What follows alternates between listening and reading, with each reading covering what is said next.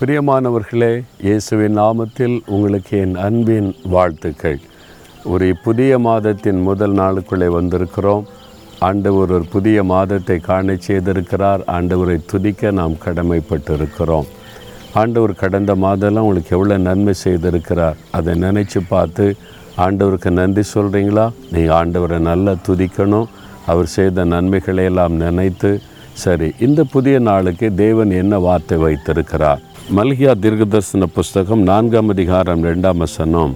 உங்கள் மேல் நீதியின் சூரியன் உதிக்கும் அதன் செட்டையின் கீழ் ஆரோக்கியம் இருக்கும். உங்கள் மேல் நீதியின் சூரியன் உதிக்கும். சூரியன் உதித்த உடனே பாருங்கள் இருள் விலகி போய்விடும். இந்த உலகத்தில் இருள் சூழும் பொழுது மக்களுடைய மனதிலே கூட ஒரு விதமான இருளை பார்த்தவுடன் அச்சம் உண்டாகும். அதனால் அவரவர்கள் குடியிருக்கிற வீடுகளுக்கு திரும்பி விடுவார்கள். ஆனால் அதிகாலையில் சூரிய உதயம் வந்து வெளிச்சம் வந்த உடனே மக்களுக்குள்ளே மனதில் ஒரு மகிழ்ச்சி உண்டாகும். தங்களுடைய பணிகளையெல்லாம் செய்ய ஆரம்பிப்பார்கள். இருள் எல்லாவற்றையும் முடக்கி போட்டு விடும். வெளிச்சம் வந்தவுடனே நம்முடைய வாழ்க்கையில் எல்லாம் ஒரு புதிய ஆரம்பமாக நமக்கு தோன்றும். ஒரு பெரிய மன மகிழ்ச்சி உண்டாகும். ஒரு சமயம் ஒரு வாலிப தம்பி என்னை சந்தித்த போது சொன்னான் என் வாழ்க்கையே இருளாகிவிட்டது எல்லாம் தோல்விகள் ஏமாற்றங்கள் தடைகள் ஒன்று வாய்க்கவில்லை. எனக்கு என்ன பண்ணுறதுன்னு தெரில இருட்டில் தடவி திரிவதைப் போல நான் அலைகிறேன் என்பதாய் சொன்னான்.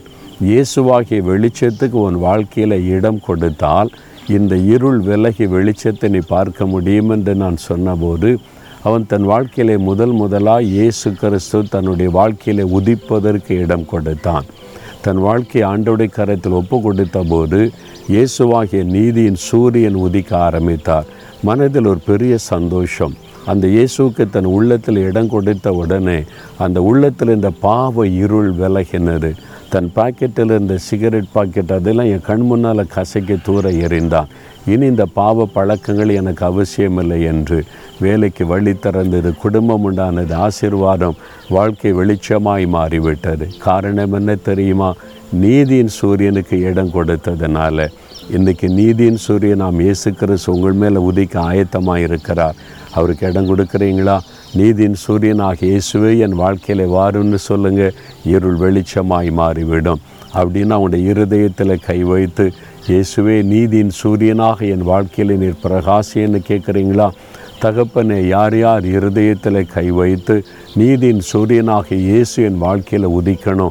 என் வாழ்க்கையில் இருக்கிற இருளெல்லாம் மாறணும்னு ஜெபிக்கிறார்களோ இன்றைக்கு அவருடைய வாழ்க்கையில் வெளிச்சம் உதிக்கட்டும் இருள் விலகட்டும். அந்த இருளின் ஆதிக்கங்கள் மறையட்டும் பயங்கள் கலக்கங்கள் விலகட்டும்.